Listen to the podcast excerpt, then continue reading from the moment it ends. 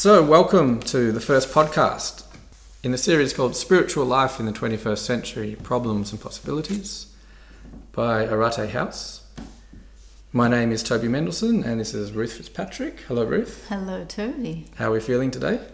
Pretty good. And you? Not too bad. Okay.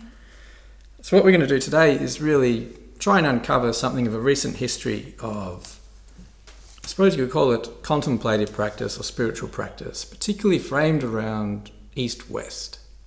So the emergence of Eastern ideas, Indian or East Asian ideas in places like America and Europe and Australia and so forth. To look into that and to ask us to, to some extent what has led us here and what does that tell us about where we are now. And I suppose the starting point for that kind of thread is just thinking about our own lives, in that we both grew up in the 1980s and 1990s. And both of us looked to the 1960s for inspiration in, on all sorts of fronts on political fronts, on aesthetic fronts, uh, on cultural fronts,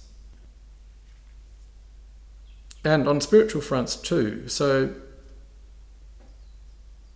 was that largely true for you? Hugely. I think um, consciously or unconsciously from the time of escaping off to, you know, a um, kind of hippie commune, the, the yearning for that type of spiritual, social revolution was was very strong.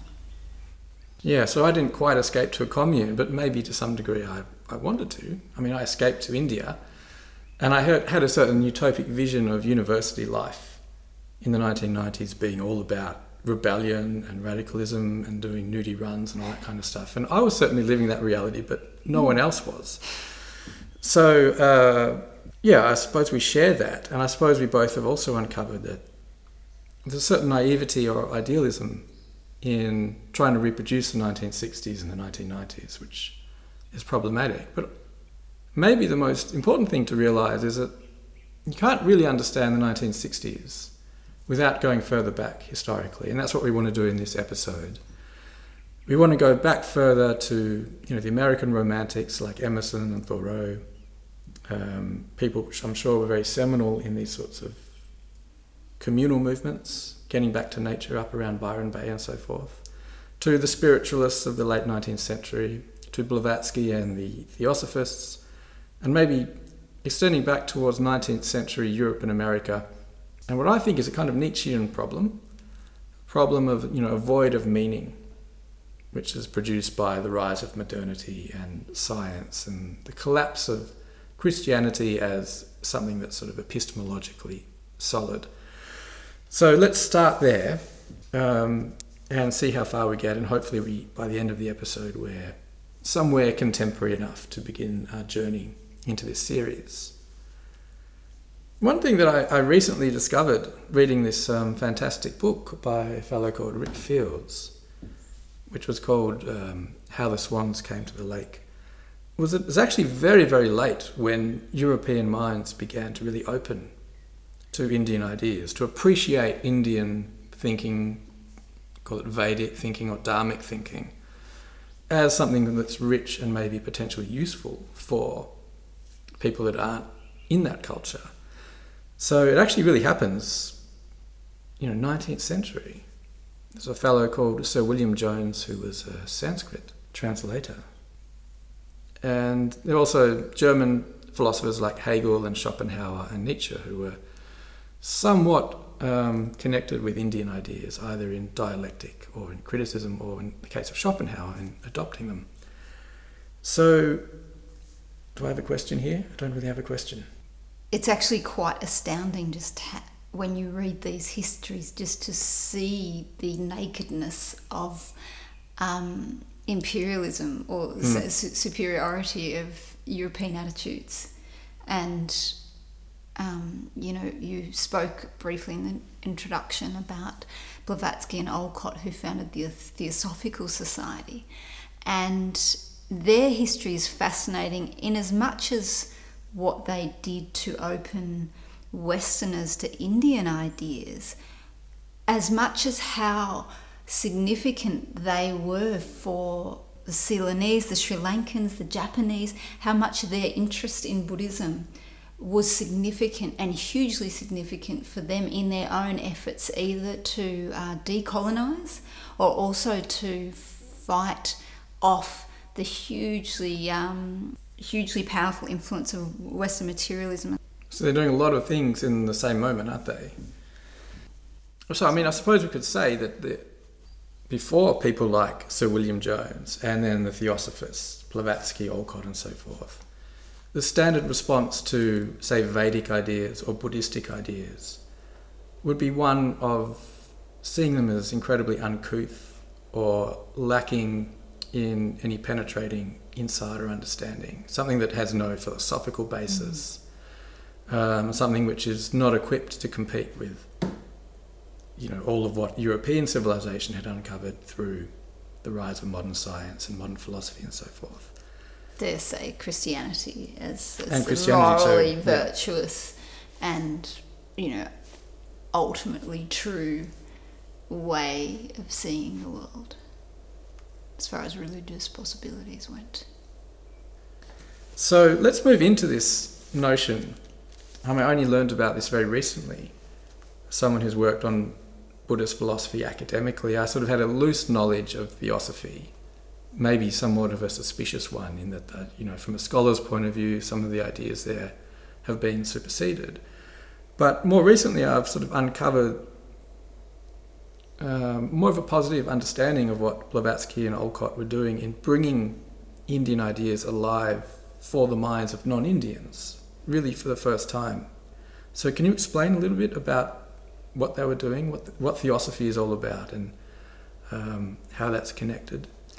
Well, a very brief backdrop is that um, the, the, movement that was huge at the time that Blavatsky and Olcott plugged into, particularly in America, was spiritualism, which um, focuses specifically on contacting the dead. Um, so it's things like seances and those sorts of things. Exactly. Now, again, the broader backdrop here, which seems so much alive today, but clearly in a different way then, was the rise of science and the decline of religion um, as a as a potent vessel of meaning and um, conviction, even. And this is where the movement that Blavatsky and Olcott founded, the Theosophical Society, kind of came right in the center of, partly because um, their spirituality was centered on forms of what they regarded and others did at the time as evidence, so direct evidence of a spiritual world. So it's, it's curious that in a way there's a clear rejection of materialism and a clear rejection of, you might say, a kind of scientism that's pervading everywhere, that everyone has a kind of over, overriding belief in meta science to answer everything. Yet at the same time, they're deploying or they want to uncover some kind of scientific methodology for their contemplative or spiritual outlook or metaphysics. Utterly. And we'll see the same as we explore um, Buddhism's emergence into this um, stream shortly. But um, the central kind of um, facet of Blavatsky's work. She, she wrote thousands and thousands of pages. The first book was Isis Unveiled, was around a notion Which, just to be clear, is not mm. the ISIS. Uh, no. ASIO or any other people that are listening, it's not the ISIS that we all know about now. No, not capitals. It's not an acronym. Um, refers to the Egyptian goddess. Um, but the center of that work and her later works is really around a notion of spiritual evolution, which strongly parallels, you might say, mimics Darwinism. So, yes, there was. They saw that their work was to infuse scientific ideas into philosophy alongside. They saw that the East held the strongest repository of spiritual wisdom. And so, in contrast to these attitudes that um, the inherent sense of superiority in Europe, um, this was the strongest kind of um, lay movement, if you like. They weren't scholars as such to really present Eastern ideas as actually the pinnacle of spiritual development. Yeah, so they actually rated it higher than anything the West had produced. In a way, in a way there's a critique of Western philosophy, Western metaphysics, Western epistemic foundations, and so forth. And it's sort of the assertion that the highest knowledge is really found in the East, in the Dharmic traditions. Sure, which, to be honest, you hear that now, I kind of think that is assumed, and maybe some people feel like there needs to be a pushback from that. But at that time, it was radical.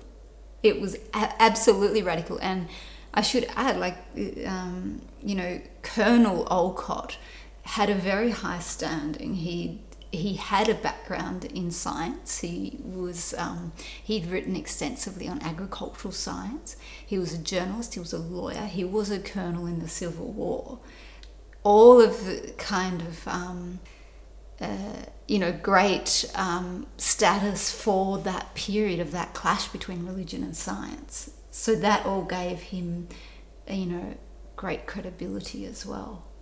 Yeah, it's curious actually that um, theosophy seemed to attract so many people of either high political standing or intellectuals, people with, you might say, worldly power or worldly, some kind of place in the world, worldly status. Um, maybe we'll get to that in a moment, but that's always rather perplexed me. But we can leave that aside for the moment. Um, Olcott did a great deal to, I mean, you mentioned earlier about his work in Ceylon, which is now Sri Lanka, opening up the Sinhalese to their their tradition of Buddhism because there was a big imperial struggle going on there. Um, in, there was a, a, drive to get them all to convert to Protestant Christianity and so forth. So he did a great deal to promote Buddhism both within Buddhistic cultures, but also bring Buddhism to the West. And he himself became a Buddhist, didn't he? Absolutely. And for some people, they considered they, they went to uh, what was then Ceylon after India, and um, took ordination and um, lay ordination, and by some are regarded as the first white Buddhists. But his significance in Sri Lanka and to a less extent Japan, but um, is pretty amazing when you look at it. I mean, he designed what is now the Buddhist flag.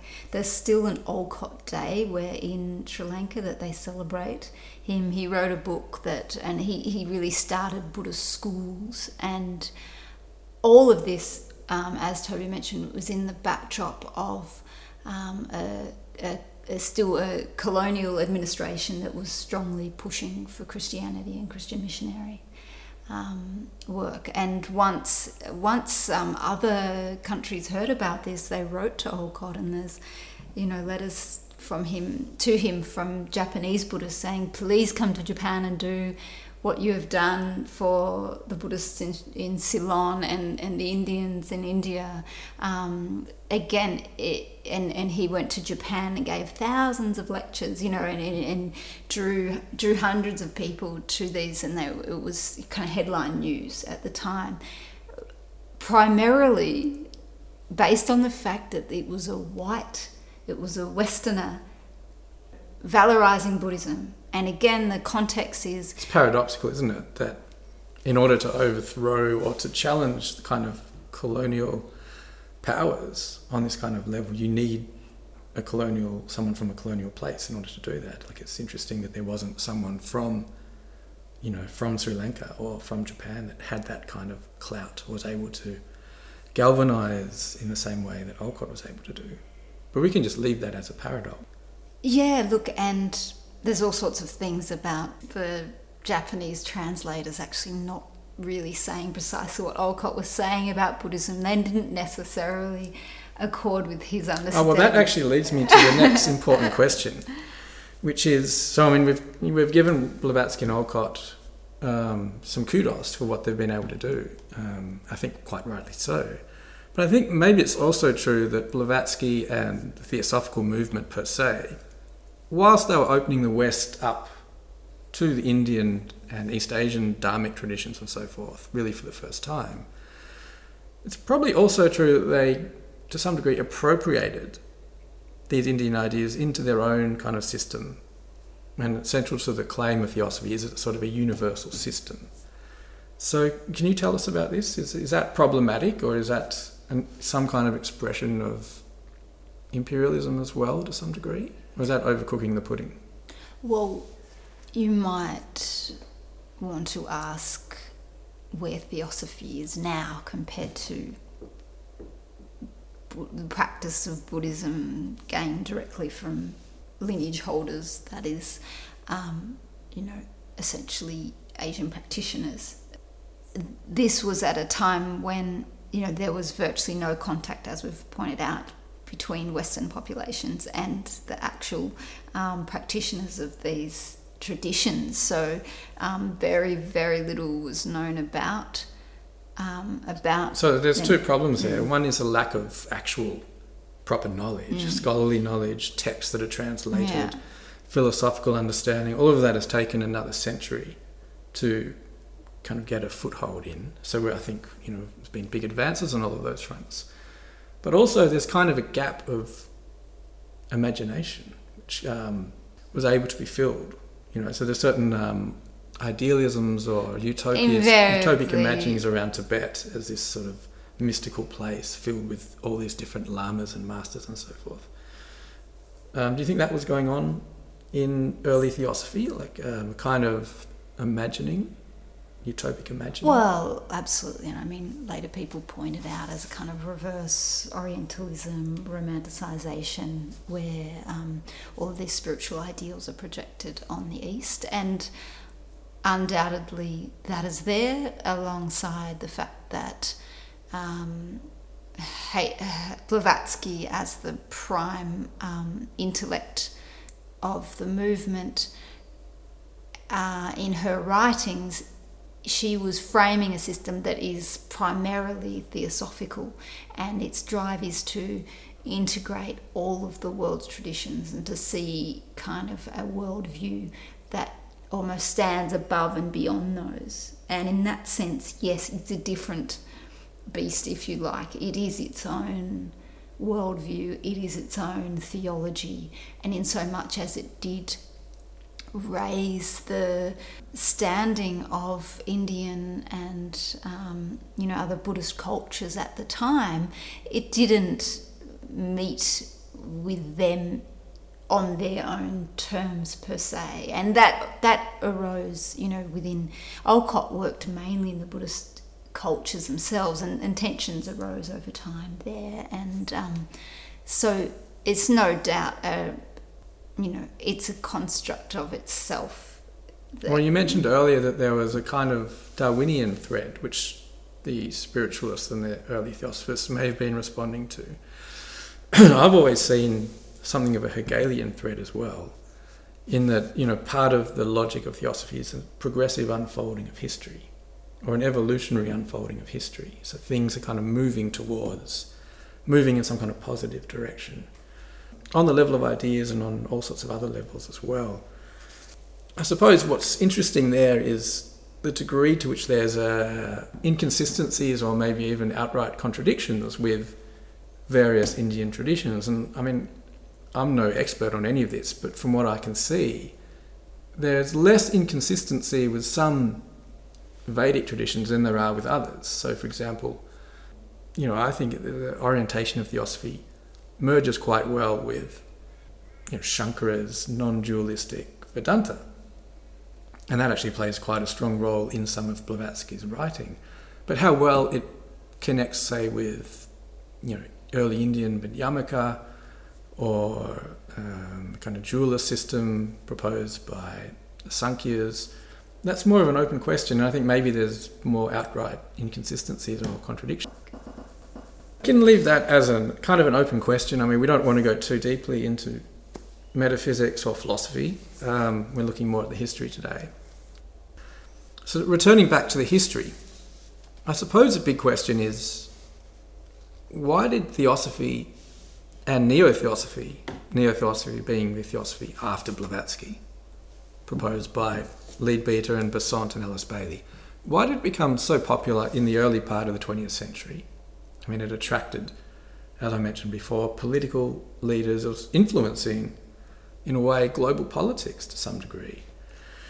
Um, so it became very, very popular. And then, almost just as suddenly, it really seemed to peter out or almost collapse, you know, around the 1930s or 40s. Do you have any compelling reason as to why, first of all, why it gained that popularity and then why it lost it?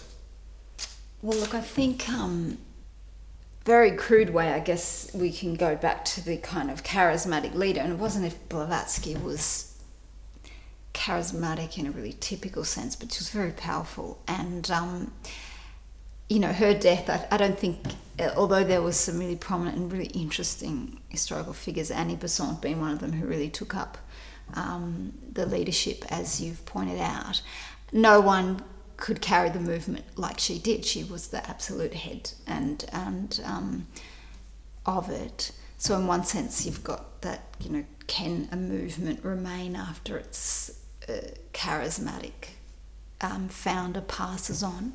As far as its initial popularity, I think um, again, speaking to these broader themes we've been talking about, you know, this rapid rise of science and um, and and the real sense of the traditional religions really needing reformation and revival. There was a sense they were quite dead, and this theosophy was alive. You know, people having direct experiences, and um, in that sense, very real and a very, actually, really quite a complicated and complex system. You know, it was attracting a lot of intellectuals and. Yeah, it's um, virtually impenetrable. I mean, you, you, to really understand it, I think it's a good mm. 10 or 20 years at least of like proper study, which is a pretty big investment. Mm. But a lot of mm. people were making that commitment in that time. Yeah, and so it integrated these different yearnings that people had for a spirituality, I guess, that had at that time, it certainly doesn't anymore, which speaks to how more secular, in inverted commas, we are now, even though we're talking about these same kind of um, divides, debates, science, religion, this really crude dualism. But you know, the sense of what could pass as being more scientific then was clearly different to what it is now. You know, but it fulfilled intellectual, spiritual yearnings, moral yearnings, and um, was really so so um, intimately responding to these you know huge upheavals of the time. So. Um, you know, and then this very, you know, she was a Russian autocrat, you know, a princess who was highly unconventional and um, was doing these incredible writings. Um, so, some of the reasons behind its popularity, its rapid um, fall, I've spoken to one point. I think, I mean, this happened over time, but people started to encounter those traditions directly too. Ah. You know, the, uh, and maybe seeing some inconsistencies or perhaps contradictions, or at least just getting um, a more direct encounter with a particular tradition. So maybe we're now moving into the 20th century and looking at the way, for example, Zen Buddhism mm. comes to America. Yeah, I mean, you've got that big gap of the war, and I mean, you can't avoid the whole Krishnamurti saga too, which I won't even bother going into. But if people, well, we should. So Krishnamurti was so this is what sometime in the 30s. Yeah. The leaders of Theosophy at this time, which was Annie Besant and Charles Leadbeater. They thought so. It gets a bit messianic at this stage, to some degree. Um, which is another curious strand, I think, in some aspects of theosophy. There, there's still a lot of kind of Christian theology doing some work there. Um, but they had this idea that there would be a kind of world messiah or world teacher who would, or avatar, who would incarnate and I don't know what would follow from that. But they thought they found the actual person, Produce this young boy called Krishnamurti. And uh, wasn't called that at the time. He wasn't called young Indian boy. And so they bestowed that on mm. that kind of title or that um, that weight on him. And, and maybe um, he pulled the plug, pulled the plug. after gaining a lot of um, you know ad- adulation and followers. I think um, you know he pulled the plug somewhere in his twenties or thirties. So he actually repudiated being that yes. kind of person, and he repudiated the whole system, the whole system of theosophy, which is which was a huge shock for everyone that was sort of committed to that stage. Yeah. Um, so that that is kind of um, obvious as a big cause of um, you know of fragmenting the movement, of dividing it, of causing people to lose trust in what was going on with the leadership and so forth, and maybe even some of its key ideas. Um, but let's just not dwell on that, but dwell more on the idea of this shift in which you were just speaking of, of being able to encounter Eastern traditions.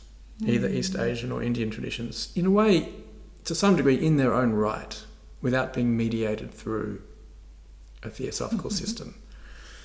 Um, so we're now very much in the 20th century, and I'm thinking a little bit about Zen Buddhism. There's a very interesting history there, which other people know a lot more about than I do. You had the, this this war period too. Yeah, so it was pre-war and then post-war, yeah. and because Zen Buddhism is anchored in Japan, uh, there are all sorts of interesting cross-cultural political dynamics. So anyway, it begins happening in the what the twenties and the thirties into the forties, through the war, and then after the war, it seems to really start becoming quite a thing. And um, reading the history, a lot of it is very much on aesthetic grounds. People that are interested in Zen Buddhism in America are well-known artists, and there seems to be a very strong aesthetic dimension to their relationship with Zen Buddhism. But there's also a kind of very subversive countercultural movement going on as well. And these are like the beatnik figures like Jack Kerouac and Allen, Allen Ginsberg and so forth, who were interested in flatly rejecting post war consumer culture, you know, the very predicates of American life. So, you know, this maybe starts taking us closer to this sort of 1960s idealism. What can we draw from this period? Or what can we draw from our longing for it um, at, at one point and our sense that it wasn't still alive? Well, maybe the same thing that Ginsberg and Kerouac were trying to uncover, which was a life dedicated to something more, uh, dare I use the word, authentic, or more charged with meaning and potency than a nine to five life, mm. making enough money to acquire possessions and live the capitalist dream. And I think, you know, it becomes very hard to separate a kind of critical rejection of, you know, modern capitalist culture, um, which is found in all sorts of movements. But it's clearly there, in a way, they're finding that Zen Buddhism, or Buddhism per se, is one mode of being able to do that commit to the Buddhist Dharma, commit to being a Zen meditator, Zen practitioner. Or, a, or commit to a few elements of Zen tradition that speak to your counterculture priorities and values. I mean, one point along this, I think there's a, a really interesting contradiction, and it's there with um, with Buddhism from Japan, Zen Buddhism, and then you know a little bit later, more in the seventies, you get Tibetan Buddhism and um, and Buddhism from Vietnam.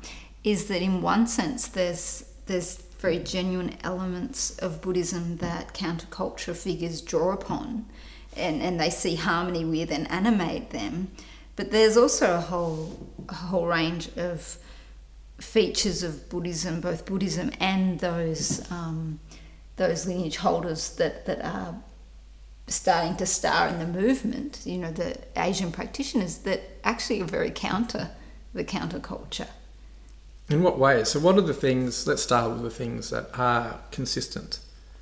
So, the values which are consistent between, say, Zen Buddhism or any other form of Buddhism and countercultural rejection. Well, I think um, again they're they're adopted, and I, I don't think in well, it, it varies according to how, um, can you say, transparently those things are understood and adopted. But within within those movements, I mean, there's there's kind of anti-intellectualism slash kind of emphasis on direct encounter. Particularly, that's what's drawn out in the repackaging of Zen, which was also very prominent in the counterculture movements and the beatnik right of. So it's a search for kind of mysticism, almost at least a direct direct experience of reality. of if reality, you like. yeah. yeah, I think. Oh, so in this way, you could frame it almost negatively as trying to get out of ideology Again, or illusion or something like that. kind of conformity, and I think that's there too in um, uh, this sense of of moving away from social mores and conventionalities. And there's stories of saints in all the traditions and certain elements of all of Buddhist traditions whereby you know your ability to go beyond the social conventions represents a certain in, enlightened state of mind or being you know if you can do that with true penetrative insight as well as um, a kind of enlightened um, Buddhist ethic, then that represents an ideal, and I think that is a very strong um, parallel or attraction, as well as Well, those. that actually takes us directly to the things which may be very inconsistent because, in the same breath, from the point of view of, say, Buddhism in Tibet or Buddhism in Japan or Korea or somewhere like that, well, to a large extent, those the Buddhism is the convention. Mm. It is what is the kind of status quo and the social moray and what is a kind of good moral life. So it's only kind of radical when you're adopting it in a non-Buddhistic Mm. context to some degree. It's like being Christian in Japan was once, you know, thought of really radical. But yeah, and there's, I think there's, um, you can see um, there's all of these uh, conflicts or tensions, but some of those the Buddhists use successfully too, and um, whereby you know it's kind of like no, um, get a haircut, wear a suit, get a job. You know, and, and some like you know Trungpa uh, said that there's quite a lot of other teachers that were So Trungpa was a Tibetan Lama who came to, well, first to the UK and then he went to America. And he landed right in the middle of this kind of I remember we're in the seventies in now. the but- 60s and 70s. Um, so a bit of water has gone under the bridge. And I suppose what he's faced with is um, a whole collection of young people who are signed up to this kind of radical project, this kind of baby boomer um, project of overthrowing all of the mores of the time. And they're all wearing, what, tie dye and they're all They're living crazy lives. And, and what's Trungpa saying? Like, put on a suit and get a job. Yeah, and I mean, I remember, I think it was Judith or um, Judith Snodgrass, my PhD supervisor, that said, but it's been said many many times as well. It was sort of like they also came and were like, well, if we're going to start anything here, if we're going to get rooted here, um, we're going to need people with jobs. You know, like sort of the economic realities of um, how do we transplant the the Dharma here successfully. Um, also, the priorities, shall we say, the um, the the position of these um, of of the uh, Asian transplanters.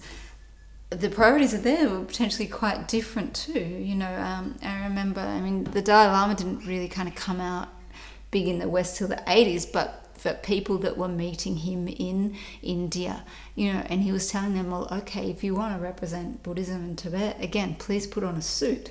Like, um, these are people that are often relatively high up in their own social status, but it was the point that they wanted to be presented in a particular way that they thought would be effective within their own political context, which are sometimes absolutely extreme, such as the, you know, the um, the uh, invasion of Tibet by China, um, the situation of the Vietnam War. Is there anything like necessarily Buddhistic or Dharmic in that though, or is it more um, political, economic? In that, I mean, thinking about Tibet, it was plainly a feudal system, and you know, almost you could almost call it a theocratic, Buddhistic theocratic feudal system, with the aristocracy kind of supporting the mon- monasteries and so forth. So I suppose the question is: is that injunction that Mm. Westerners should be wearing suits and being of high social status. Is that a kind of, uh, you know, is it maybe inconsistent with Buddhist Dharma per se, and going back to the the original Buddhism? So many ways you can look at this because you know if you want to look at it through a dharmic lens, you know this would be maybe more how some people are looking at Trungpa's behaviour, and I know other people have talked about, you know, Lamas going off from McDonald's and a, as a way of trying to disrupt the the frame, the spiritual frame of what what the, those people at the time were kind of like, oh no, this is spiritual, and that that was a very narrow paradigm. So they're actually trying to break up their own conformity of non-conformity, right? So you can rewrite it in that way. You could see it in that way as dharmic in the sense of trying to uproot, um, you know, reified ways of seeing. So any conventions, be they feudal and Buddhistic, or you know, some kind of Western reification of what spiritual means and what worldly means, that um, at the end, what's dharmic is uprooting all of those. I think, you, I think you can very much see all the threads running through there. I think um, that there were economic, cultural, political priorities um, at play, and that there were also genuine attempts to transmit a, a type of dharma or a type of understanding of what what it meant. And yeah, I think you can see all that, but but may, may, maybe in some elements that was going counter to at least maybe a more yogic mendicant, you know. Eh, but the, those tensions, as you would be at pains to say, those tensions have been in Buddhism throughout. Whether you, you know, you, you discard all institutional ways and social ways of being, we've got great stories of yogis and um, monks that do that and reach great realizations. And then you've got other institutional builders that build systems and frameworks. And there's that tension always there in the tradition. And moving aside from Buddhism for just a moment, um, or maybe um, thinking about it more broadly, if you go back to that 50s and especially 60s and 70s period, the period where the baby boomers were flowering and rejecting and adopting all sorts of East Asian and, and South Asian um, spiritualities. It seems to me there was a real smorgasbord on offer in that time. So there was certainly Buddhism, Zen Buddhism, Tibetan mm. Buddhism, and so forth. But there was clearly a lot of, you know, Vedantic and yeah, and other Hindu kind of traditions. Um, and a lot of kind of swamis and yogis from India coming across and having devotees and followers. You know, I mean, the Beatles followed, was it Maharishi? Yeah, yeah. So there's all of this kind of stuff going on. And actually, if you look back at the scholarship of that age, um, what was being translated and what people were interested in, I'd say in equal measure there was a lot of stuff going on in Buddhism, but also in the more idealist Indian traditions as well. And somehow or other, that seems to have dropped away to a large extent. And Buddhism has flourished, and some of the other um, more orthodox Vedic traditions have not really taken a foothold in the same way. Less institutional way. I mean, there's so many, there's so many different ways to look at this. On the one hand, I think you could say they've been they've been transplanted and inculcated in the West in a much more subtle, pervasive way. I mean, yoga is such a well, I was going to mention yoga example, but yoga, I think. Uh, but look, putting look if we use that as a kind of parallel, if you think about the same. Um, if you think about ideas and forms of meditation, like that, the sense that you know, well, there is still I mean, there was T- TM was really big, right? Mm. Um, be- be- before our time, and that was Hindu influence. Like I think you know, I mean, um, that's a kind of Westernized movement of Hinduism, and I think maybe they're not as prominent. And maybe that's maybe there's also like that's a political cultural thing there too. In well, that's what I was leading to because what I can sort of see in the scholarship. So this is coming at it from very much maybe a philosopher's point of view which might be connected with something going on culturally as well, or it might not. Mm. But what I was seeing was that there are certain trends in, you might say, intellectual trends, which gave rise to a closer affinity between, say, Western philosophers and Buddhism than they would have Western mm. philosophers and Vedanta, in that things move very much away from any kind of idealism. Mm and um, with the kind of rise of linguistic philosophy and so forth, the Buddhistic kind of arguments that are found in thinkers like Nagarjuna attract a lot of interest because there's a connection with um, philosophers like Wittgenstein and Derrida and these sorts of thinkers. And so there's a great, not an explosion, but a lot of work starts moving in that direction. People are anim- animated by that intellectual trend and far less animated by anything more mm. idealist. Which you are you making that parallel with Hinduism broadly? Well, there are there are idealist philosophies in, in Buddhism as mm. well, but you know maybe this actually takes us back to theosophy too, which I think has mm. this kind of idealist characteristic to it. It's somewhat Neoplatonic and somewhat um, Vedantic and somewhat Hegelian, like the, the sort of this idea of.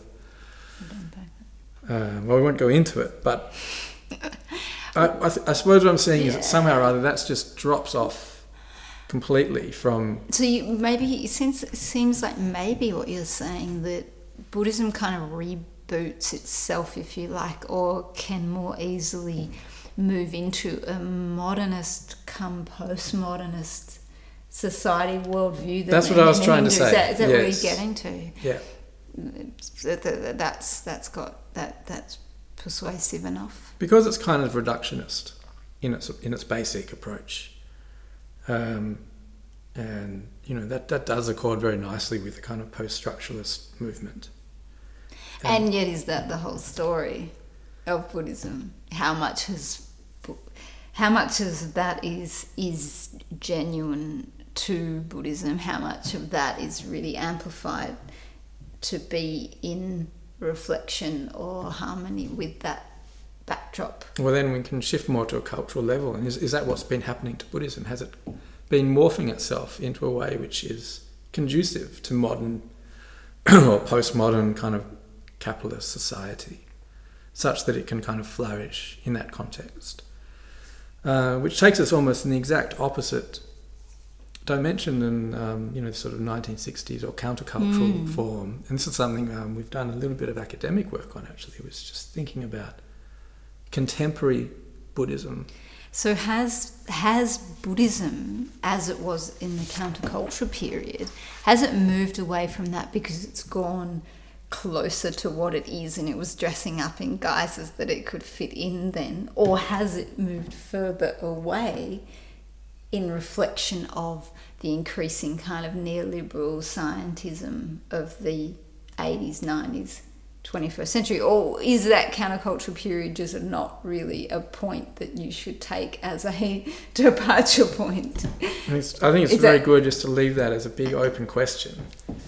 But there's something about the appeal of Buddhism to contemporary modern people in living in industrialized societies and what appeals to them about it is something which I think is only a little bit Buddhistic. And this is the idea of, you know, gaining control over anxieties, of taming the mind so that you become more productive in the office, of becoming, you know, more of a well rounded kind of human being, but doing away with any of the more grandiose stuff particularly the critical stuff, critiquing the basic logic of a samsaric life, and doing away with any idea of enlightenment or awakening or anything like that. Basic axiom, that Buddhistic and Dharmic axiom of enlightenment and unenlightenment, maybe gets turned down quite a lot and is replaced with this idea of develop mindfulness in the office. You know, become a better parent by taming your mind and practicing the parameters and so forth. Is something like that going on? Well, there's certainly that critique has been made. It reminds me of something a um, Australian Tibetan Buddhist nun who set up um, a foundation in India with providing education for young girls. I remember once when I was interviewing her, and she said, um, "You know, you get a lot of talk about emotional problems this is within Buddhism in the West, but not a lot of talk about renunciation per se. And I mean, renunciation can mean many different things, but it's certainly pretty foundational to all Buddhist paths. So, um, in other words, we want to keep oh, yeah. a nice middle class life. We want to keep our possessions and our house and our job and keep good income coming in and keep developing on the right kind of professional line or whatever, and then keep Buddhism sort of coincides with that somehow or other.